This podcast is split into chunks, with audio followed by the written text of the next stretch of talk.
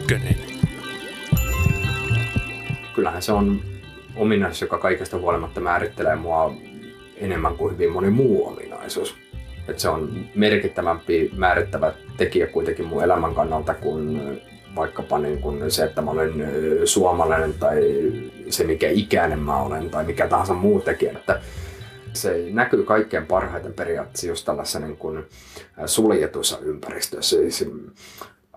Oppilaitokset on hyvä esimerkki siihen. Yläaste on ehkä kaikkein paras esimerkki. Siis sehän on käytännössä tämmöinen niin suljettu ympäristö, jossa on hierarkiat, jossa ihmiset toimii tietyllä tavalla. Siltä, miltä asiat näyttää, on merkitystä. Jokaisella ihmisellä on rooli. Niin mä en ole mitään näistä. Mä olen ihminen, jota kukaan ei osaa määritellä, enkä mä itse halua määritellä itseäni. Koska se on täysin turhaa, koska mä en ymmärrä, että miksi. Miksi pitäisi kuulua porukkaan. Mä olen monia asioita, mutta en mä kuulu mihinkään. 32-vuotias Ilkka on autismin kirjolla. Tai kirjolainen, kuten kirjolla olevat myös itseään kutsuvat. Aiemmin häntä olisi kutsuttu Aspergeriksi, sillä autismikirjon häiriöistä Ilkalla on diagnosoitu nimenomaan Aspergerin oireyhtymä. Joskus häntä kutsuttiin myös korkeatasoiseksi autistiksi, mutta nykyään ja itse hän on yleensä vain kirjolla. Tässä Tiedeykkösessä puhutaan autismikirjon häiriöistä. Mistä häiriöt johtuvat, miten ne ilmenevät ja vaikuttavat elämään ja mitä uutta tutkijat ovat saaneet siitä selville. Uuteen tutkimukseen pohjautuen autismin määritelmä on myös WHOn kansainvälisessä tautiluokituksessa ICDssä muuttumassa niin, että vastedes yksittäisten häiriöiden sijaan diagnosoidaan yleisemmin autismikirjon häiriö. Haastateltavana on akatemiatutkija Maija Kastreen, jonka tapasin työpaikallaan Helsingin yliopiston biomedikumissa. Ja välähdyksiä kirjolaisen elämästä jakaa meille Ilkka Nyygreen, jota äsken jo vähän kuulimmekin. Minä olen Jaana Sormunen. Autismin oireet ilmenevät hyvin yksilöllisesti, mutta kaikki autismikirjon henkilöt pystytään tunnistamaan tiettyjen piirteiden pohjalta – Niihin kuuluvat vaikeudet sosiaalisessa vuorovaikutuksessa ja kommunikaatiossa, repetatiivinen eli toistava toiminta ja käyttäytyminen, erityiset ja joskus jopa epätavalliset kiinnostuksen kohteet sekä aistisäätelyn herkkyydet. Autismikirjoon liittyy myös vahvuuksia, kuten esimerkiksi normaalia parempi keskittymiskyky ja joskus myös jokin erityislahjakkuus. Autismin kirjoon kuuluu useita diagnooseja. Varhaislapsuuden autismi on autismin tyypillisin ja myös vaikein muoto, joka diagnosoidaan alle kolmivuotiaana. Jo aivan pienenä se näkyy esimerkiksi poikkeavana katsekontaktina ja omaehtoisena ja usein yksinäisenä leikkinä. Epätyypillinen autismi taas todetaan myöhemmin, eikä se täytä kaikkia autismin kriteerejä korkeatasoisesta tai hyvätasoisesta autistista, molempia nimiä käytetään, ei ensisilmäyksellä välttämättä edes huomaa autismin piirteitä. Aspergerin oireyhtymään ei liity älyllisen kehityksen viivettä tai poikkeavuutta, mutta kielellisessä kehityksessä voi olla erityispiirteitä, esimerkiksi poikkeava puhetapa, ja usein Aspergerien on vaikea myös ymmärtää ja ilmaista tunteita. Myös harvinaisemmat rettin oireyhtymä ja disintegratiivinen kehityshäiriö luetaan autismikirjon diagnooseiksi nykyisessä tautiluokituksessa. Koska oireet eivät vastaa aina täsmällisesti yhtä tiettyä diagnoosia, puhutaan jo nyt yleisemmin ja yksittäisten diagnoosien sijaan autismikirjon häiriöstä. Siksi myös virallinen määritelmä on muuttumassa. Kaiken kaikkiaan Suomessa arvioidaan olevan noin 55 000 autismikirjon henkilöä, eli noin yksi prosentti väestöstä.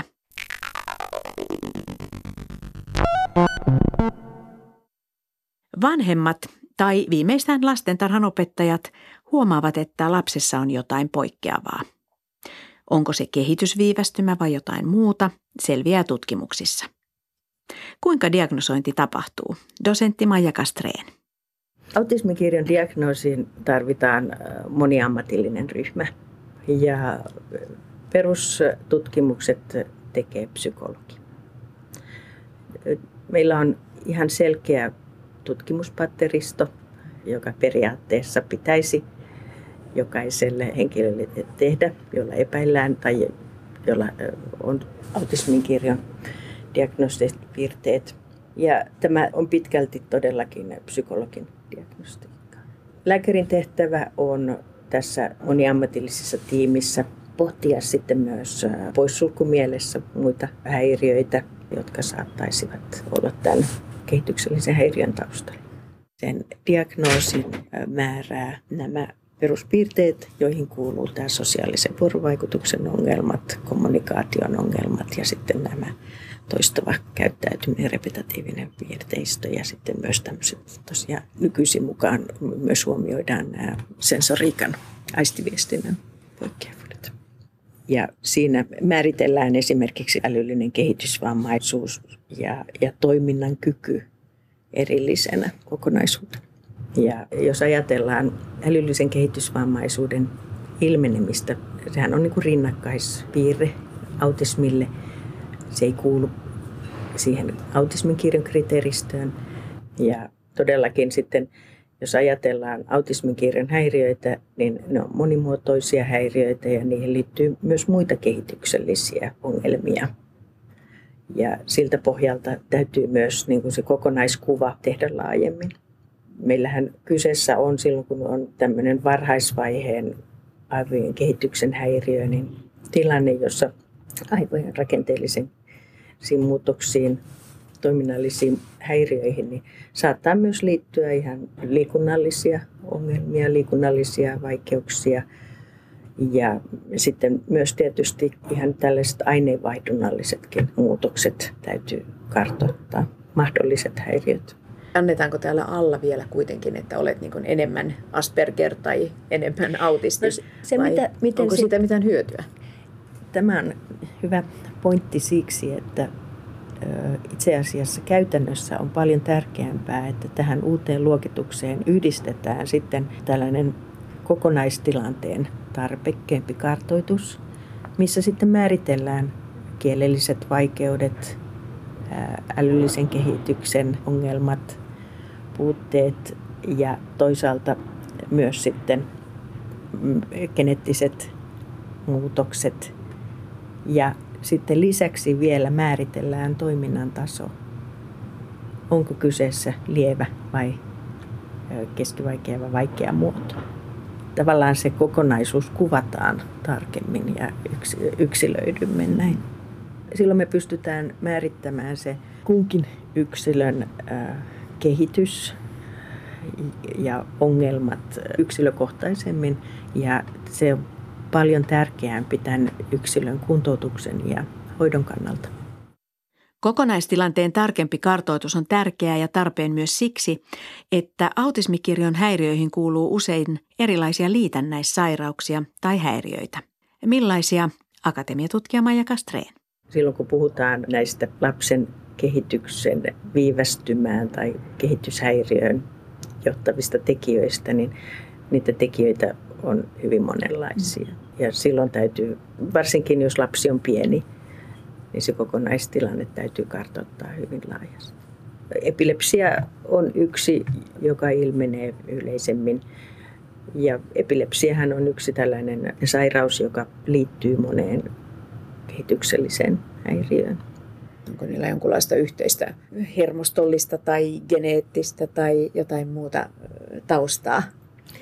No epilepsiassa varmaankin näissä tilanteissa voidaan ajatella, että, että kun kyseessä on hermoverkkojen häiriö ja siellä kun ilmenee hermoston toiminnallisia häiriöitä, niin silloin kun nämä mekanismit ovat hyvin vaikealla tavalla häiriintyneitä tai kun siihen liittyy muutoksia, jotka muuttaa sitä hermoverkon tasapainoa paljon, niin sitten se myös sitten altistaa epilepsialle, joka itse asiassa määritellään aivojen sähkötoiminnan poikkeavuutena. Epilepsihän on suhteellisen epäspesifi ilmiö myös.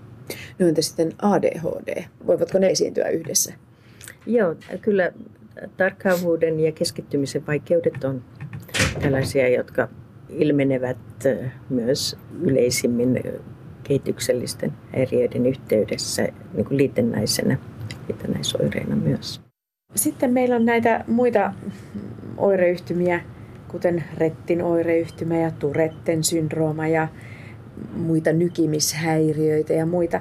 Ovatko ne lähellä autismin kirjon häiriöitä vai ovatko ne ihan erillisiä diagnooseja? Retinoireyhtymä on aikanaan kuulunut selkeästikin autismin kirjan, kirjoon.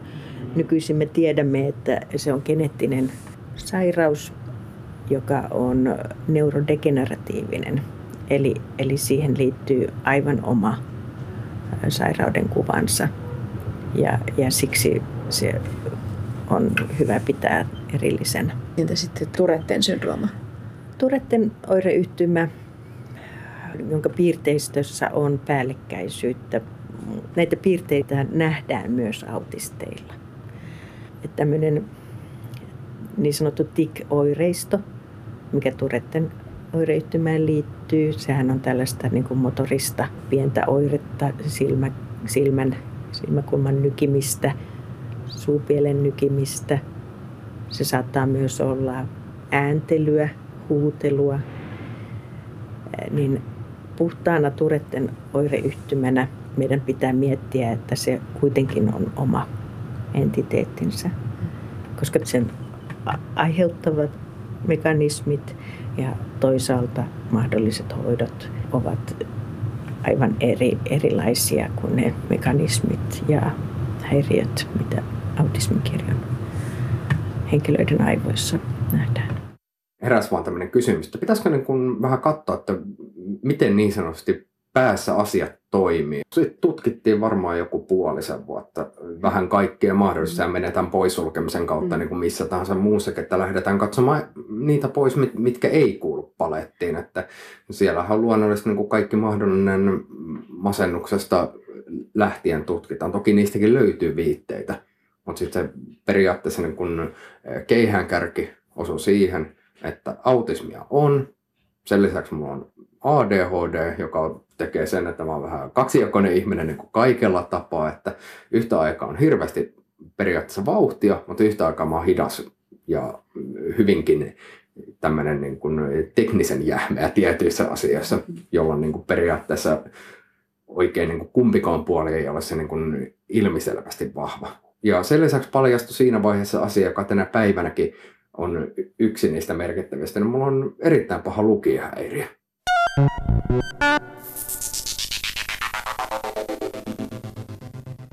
Mutta mistä autismikirjon häiriöt sitten johtuvat? Akatemiatutkija Maija Kastreen. Ja me tiedämme kaksostutkimuksen perusteella, että autismissa on vahva geneettinen tausta. Samanmunaisilla kaksosilla, joilla on sama geneettinen perimä, niin on hyvin, selvästi suurentunut riski saada, autismin kirjon häiriö.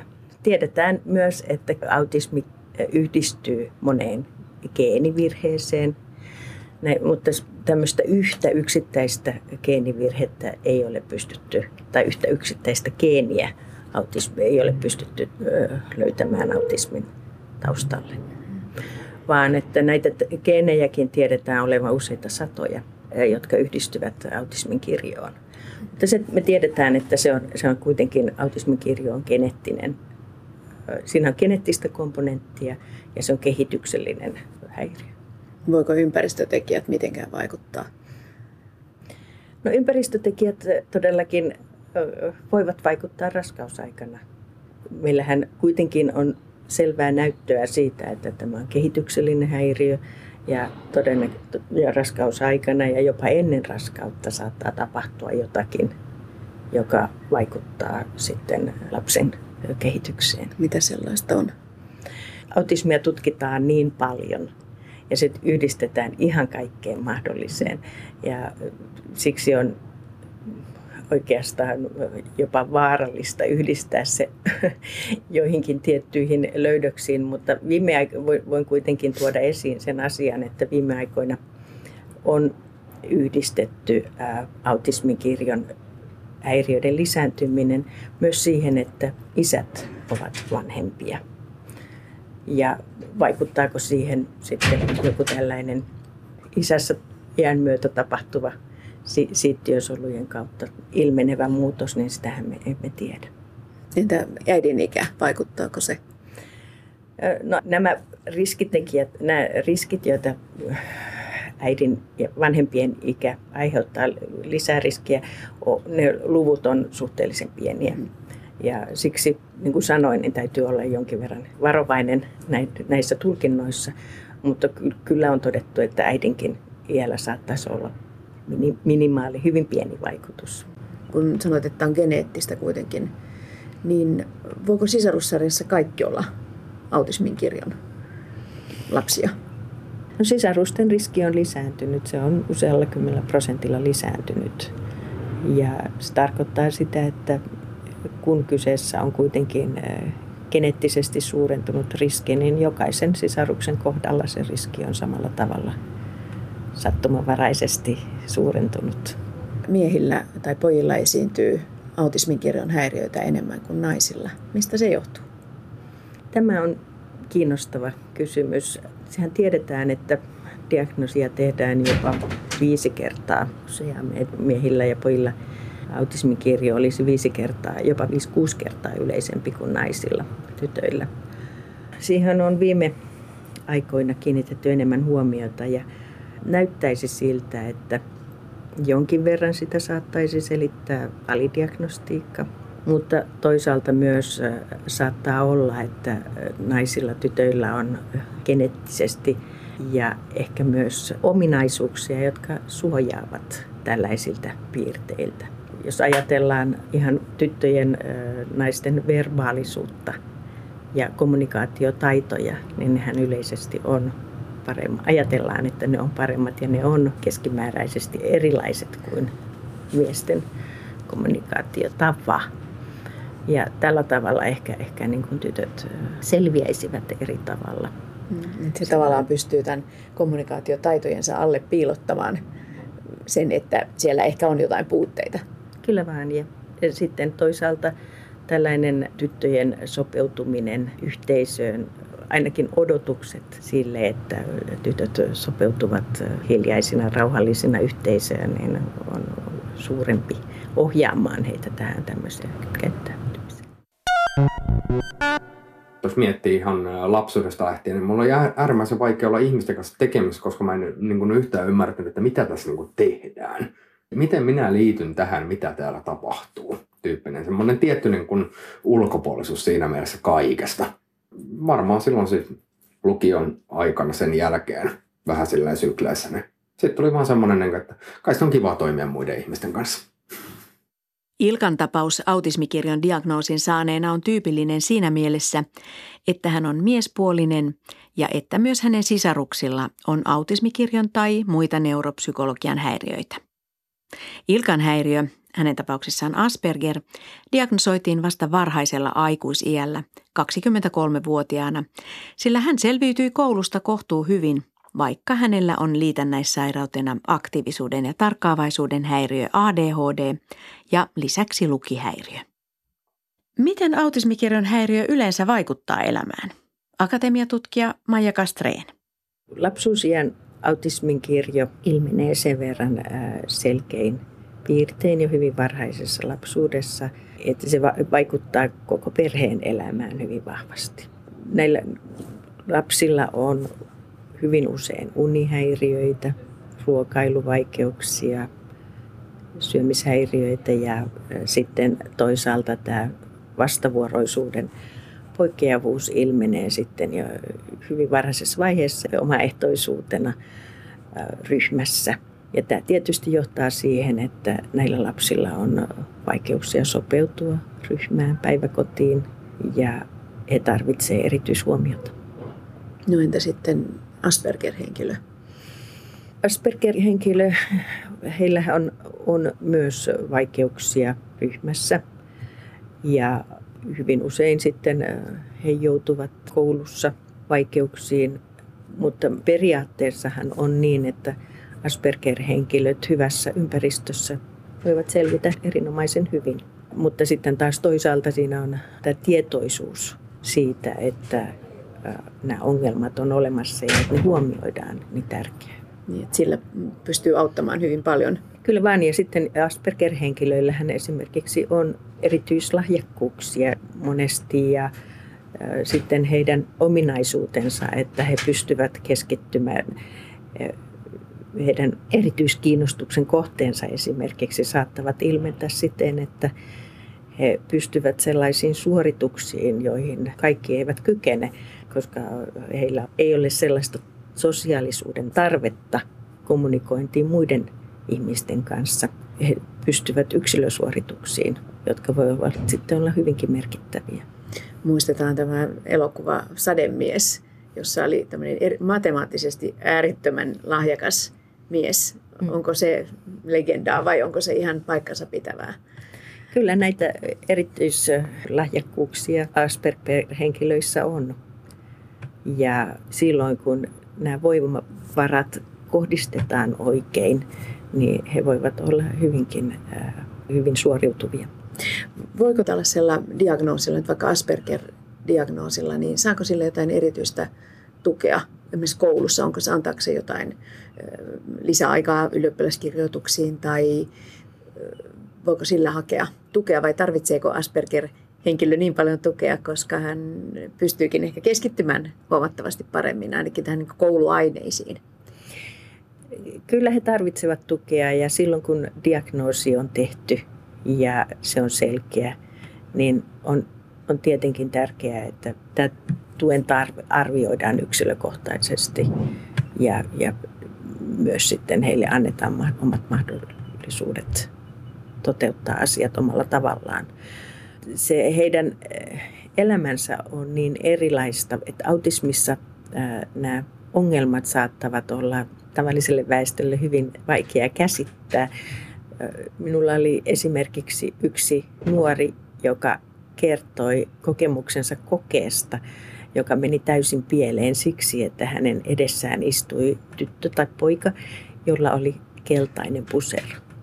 Hän ei pystynyt kirjoittamaan mitään paperille, koska tämä paita oli hänelle niin vahva ärsytys. Tässä nyt tuli esitä väri, mutta jos me ajatellaan, että, että ongelmat saattaa syntyä äänestä, ne saattaa syntyä valosta, poikkeavasta valosta, jostakin ympäristön ominaisuudesta, jota on vaikea määrittää, niin periaatteessa meidän täytyy, täytyy ehkä paremmin vaan oppia tose, todellakin tuntemaan nämä autismin kirjan henkilöt ja, ja ymmärtämään heidän vaikeutensa niin, että he löytäisivät ja he pystyisivät jollain tapaa kertomaan sen, että miksi heillä on vaikeaa. Niin, koska kaikilla ei ole samaa ö, vaikeutta. Mm. Ja sitten varsinkin pienellä lapsella, joka, joka ei pysty kuvaamaan näitä ongelmiaan, niin jos he joutuvat tilanteeseen, jossa esimerkiksi valo tai ääni ärsyttää koko ajan, niin he, he eivät voi keskittyä, he eivät voi toteuttaa asioita itseään normaalilla tavalla pelkästään tämän ympäristöongelman vuoksi. Koulu meni näennäisesti hyvin, että pärjäsin periaatteessa niin kuin ihan hyvin. Mun keskiarvo oli yläasteelta lähtiessä lähemmäs yhdeksän kuitenkin. Mutta en mä koulussa mitään oppinut, enkä mä siellä pärjännyt oikeasti. Eli se oli hyvin tämmöinen niin kuin näennäinen pärjääminen. Mä oon siis tällaisia, niin kuin, voisi sanoa, että karkeasti, niin kuin, että kun jokaisella on joku vahvuus, usein niin kuin, riippumatta siitä, onko nyt autismia vai ei, niin mulla se on kuulo. Mä opin kaiken, mitä mä kuuntelen ja vain ja ainoastaan kuulemalla. Kaikki muut aistit voi niin kuin, heittää romukoppaan siinä vaiheessa, kun tehdään jotain. Ja sillä pärjäsi hyvin pitkälti. Kuuntelee tunnilla, oppii sekä ulkoa että osittain sen ehkä, että mikä tässä oli se idea. Mutta periaatteessa koulu meni niin kuin hyvin kaksijakoisesti. Eli mä olin yhtä aikaa luokan häirikkö ja yhtä aikaa se, joka luokassa pärjäs. Sitten taas ala-asteella mä olin tämmöinen, niin kuin, silloin voisi puhua niin kuin klassisesta autistisesta tapauksesta. Nykypäivänä mä en menisi yhdenkään seulan läpi yhdessäkään koulussa ilman, että joku tutkisi. Mä olin ihminen, joka ei kommunikoinut käytännössä kenenkään kanssa. Mä istuin tunnilla, ja istuin välitunnilla jossain kulmassa.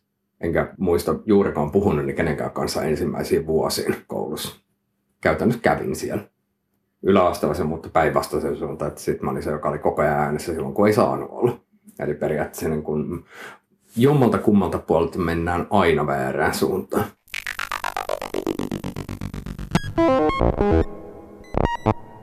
Voiko autismin kirjon häiriöstä parantua? Autismin kirjan häiriö on häiriö, joka pysyy mukana läpi elämän, mutta äh, nämä autismin kirjon piirteet muuttuvat elämän myötä ja siksi voi sanoa, että tietyssä vaiheessa elämää ne autismin kirjan häiriöt voi olla asteltaan lievempiä ja tietyssä vaiheessa vaikeampia. Mutta lapsuuden iän autismi on vaikea sairaus. Nämä lapset tarvitsevat paljon apua ja kun ajatellaan, että se on häiriö, joka aiheuttaa ongelmia läpi elämän, tuen tarve on läpi elämän olemassa, niin se on myös ryhmä, joka, joka tulisi huomioida. Se, että nämä ongelmat saattaa sitten vielä korostua elämän nivelkohdissa. Silloin kun elämäntilanteissa tapahtuu muutoksia, joihin liittyy stressiä ja, ja sellaisia arvaamattomia asioita, jotka sitten saattaa vielä korostaa ongelmatiikkaa. Ja siksi olisikin hyvin tärkeää, että nämä tietyt ikävaiheet huomioitaisiin silloin, kun juuri autismin kirjon diagnoosi kun tehdään, niin myös esimerkiksi seurannan ja hoidon kannalta niin kiinnitettäisiin erityisesti huomioita niihin elämän nivelvaiheisiin, jotka sitten saattaa olla hyvinkin vaikeita, jos niitä ei, ei oikein suunnitellusti auteta. Onko ne just tällaisia koulun meno, koulusta lähteminen, mahdollisesti kotoa pois muutto? Mm. Kyllä vaan silloin, kun ympäristö muuttuu. Mm. Ja autismiinhan liittyy tämä, nämä tällaiset sopeutumisen vaikeudet. Heillä on vaikea siirtää opittua asiaa uuteen ympäristöön. Heillä on tällainen kontekstisokeus. Että jos he oppivat tietyn asian, yhdistävät tietyn asian tiettyyn tilanteeseen, niin he eivät pysty sitä joustavalla tavalla siirtämään toiseen kontekstiin. Ja silloin kun ympäristö ja elämäntilanne muuttuu, niin he tarvitsevat paljon enemmän aikaa sen uuden asian ymmärtämiseen ja siihen tottumiseen. Myös ne ympärillä olevat ihmiset, se ympäristön aktiviteetti, tapahtumat, mitä siellä on, niin ne voi olla eri tavalla häiritseviä ja aiheuttaa sitten omassa toiminnassa vaikeuksia. Kyllä voidaan ajatella niin, että silloin kun on autismikirjon diagnoosi asetettu, niin jonkinlaisen tuen tarve on hyvin todennäköistä läpi elämän. Sain diagnoosipaperin 23-vuotiaana kouraa ja hyvää loppuelämää. Oli suunnilleen tähän, että ei ole olemassa mitään sellaista, mitä minun tilanteessa olevalle ihmiselle voitaisiin tällä osalla tarjota. Että se on sitten jotain muuta, että sitten se on työvoimapoliittista tai sosiaalitoimen tai jonkun muun, mutta suoranaisesti niin tähän asiaan ei ollut käytännössä mitään tarjota siinä vaiheessa. Nykyään asia olisi varmaan osi eri tavalla, että siinä on kuitenkin kymmenisen vuotta aikaa. Karkeasti voisi sanoa tälleen törkeästi, mä en periaatteessa sano juurikaan mitään. Että se on ollut aika vähäinen no, niin kuin virallista kautta. Et jos miettii siis tällaisia niin kuin yleisiä asioita, joku kuntoutus, terapia, muu, ei mitään se on ollut pyöreä nolla. No miten tapahtuuko sen lapsen tai ihmisen kasvaessa, vanhetessa, niin tässä autismin ilmenemismuodossa jotain muutoksia? No, autismin peruspiirteet kyllä pysyvät olemassa läpi elämän, mutta siinä piirteistössä tapahtuu muutosta. Ja ne piirteet saattavat ilmetä erityyppisinä. Ja siihen sitten vaikuttaa ikä ja oma ymmärrys ja oppiminen.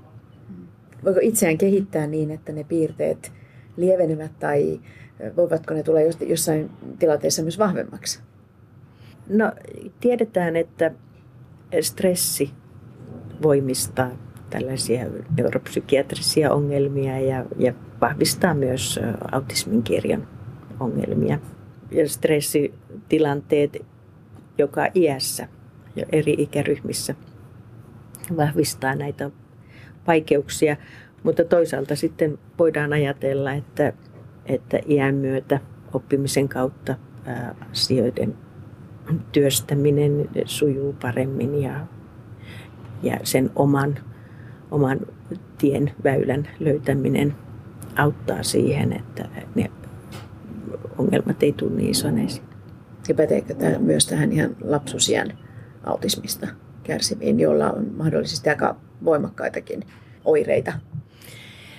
Meillä on kirjallisuudessa, tai tiedetään, että, että on autisteja, jotka ovat päässeet siitä vahvasta ää, autismin siitä tuntemuksesta, että he ovat hyvin sisäänpäin kääntyneitä autistisia ja aikuisikään tullessaan pystyneet niin kuin paremmin suuntautumaan ulospäin. Mutta lapsuusien autistit, niin heillä nämä ongelmat on aika suuria. Ja tällä hetkellä meillä ei ole sellaisia kuntoutusvälineitä, joilla me pystyttäisiin heitä täysin auttamaan. Mutta jonkin verran kuitenkin. Ehdottomasti. Mulla henkilökohtaisesti on sellainen kokemus, kun olen ollut tuolla lastenklinikalla töissä, että 80-luvulla oli äh, autistiset lapset sellaisia, jotka juoksivat ympäri huonetta täysin tilannetta hallitsematta. Saattoivat nuoleskella seiniä ja olivat ihan strukturoimattomia. Nykyisin meillä on nämä varhaisvaiheesta aloitetut kuntoutusmenetelmät, joilla me helpotetaan näiden lasten käyttäytymisten sen säätelyä – niin, että, että tämän tyyppisiä ongelmia, näin vahvoja ongelmia ei enää sillä tavalla näe. Minkälaista kuntoutusta voi autismikirjohäiriöllä oleva ihminen saada? Niin, kaiken kaikkiaan, jos ajatellaan, että kyseessä on kehityksellinen häiriö, meillä on varhaisvaiheessa plastiset muovautuvat aivot, joiden toimintaa pystytään vielä ohjaamaan ja tiettyjä hermo, hermoston hermoverkkoja vahvistamaan, niin voidaan ajatella, että, että kuntouttamalla oikealla tavalla ja ohjaamalla, tukemalla kehitystä, niin me voidaan lieventää vaikeuksia, joita syntyisi, jos, jos ympäristöolosuhteet ei ole optimaaliset. Mm-hmm. Pitääkö tämän kuntoutuksen tapahtua jo siellä varhaislapsuudessa vai, vai voiko sitä saada myöhemmin tai onko sillä tehoa myöhemmin? Voidaan ajatella, että silloin kun kuntoutus tapahtuu oikea-aikaisesti varhaislapsuudessa, silloin kun aivot ovat vielä tämmöiset muovautuvat, hyvin muovautuvat ja niihin voidaan helpommin vaikuttaa, niin silloin se kuntoutus on tehokkaampaa. Mutta toisaalta me tiedämme, että, että meillä tapahtuu oppimista läpi elämän ja aivot kykenevät muovautumaan vielä myöhemmässä, mutta meillä tapahtuu ää, uusien hermosolujen syntyä läpi elämän, niin meillä varmasti on mahdollisuuksia myös vaikuttaa sitten myöhemmässäkin vaiheessa. Niin, koska sitä diagnoosiahan ei aina saada heti lapsena. Ja, kyllä vaan. Ja monestihan myös on niin, että ympäristöön vaikuttamalla me voimme auttaa ihmistä pärjäämään. Että se kuntoutus voi olla myös sellaista, että, että kuntoutetaan henkilöä toimimaan tietyssä ympäristössä. Ja voidaan ajatella, että, että jos, jos esimerkiksi henkilö on hyvin ääniherkkä ja jos me emme pysty ehkäisemään sitä ääniherkkyyttä aivoissa, niin me voimme kuitenkin esimerkiksi käyttää kuulosuojaimia tai muuttaa sitä ympäristöä, missä hän toimii että hänen elämänsä on helpompaa.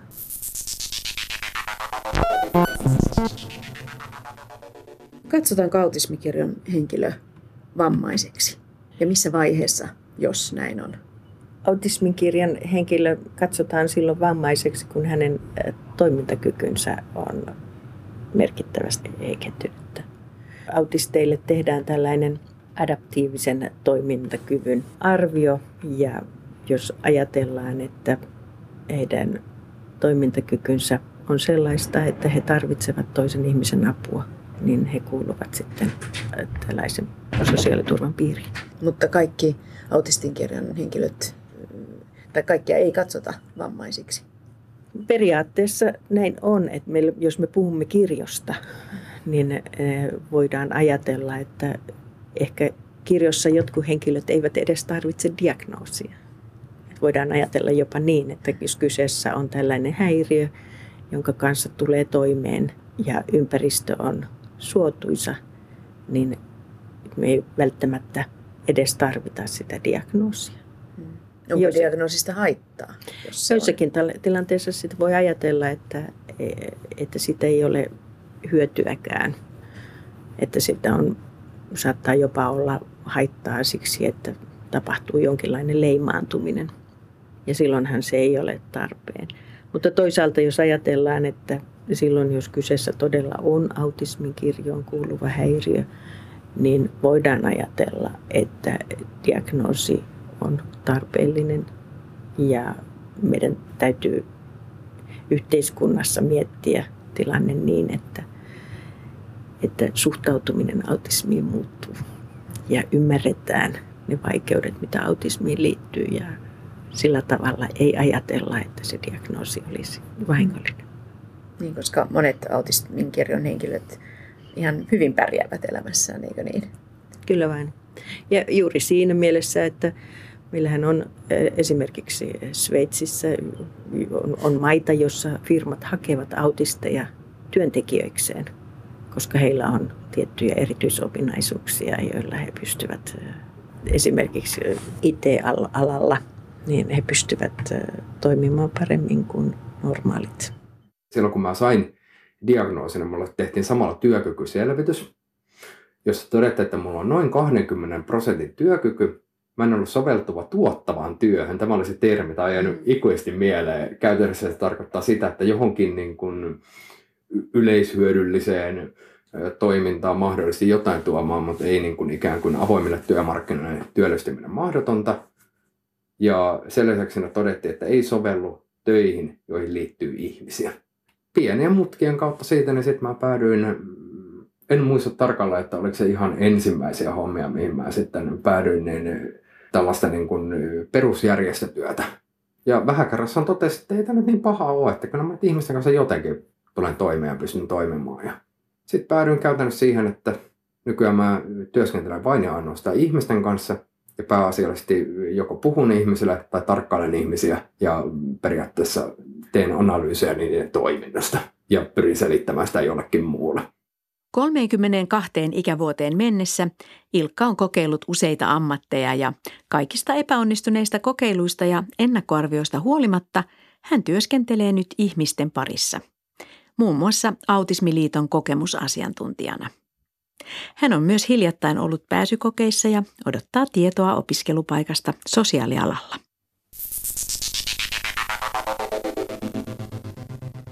Autismikirjo on kehityksellinen häiriö, johon liittyy usein muita rinnakkaisia sairauksia tai häiriöitä.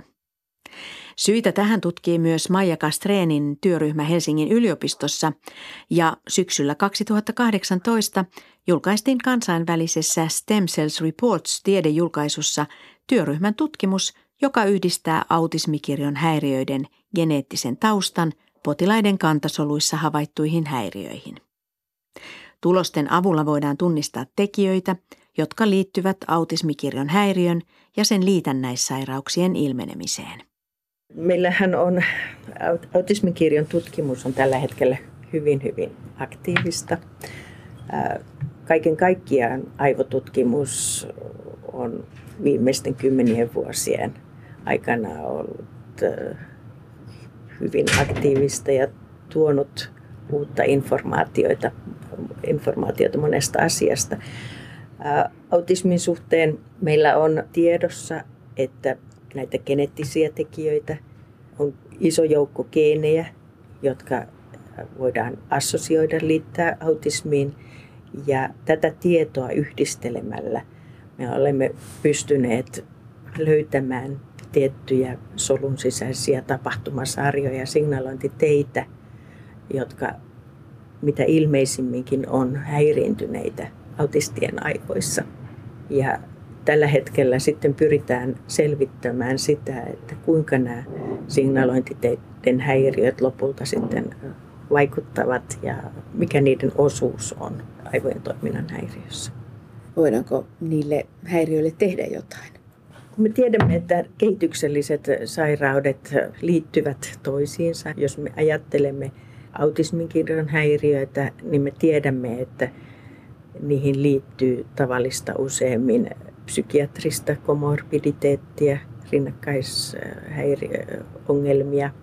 Niin voidaan ajatella, että jos me ymmärrettäisiin niitä autismin kirjon taustalla olevia häiriöitä, niin me pystyttäisiin tasapainottamaan aivojen toimintaa niin, että me vähennettäisiin näitä rinnakkaishäiriöiden ilmenemistä ja sitä ongelmatiikkaa, mikä autismin kirjoon liittyy.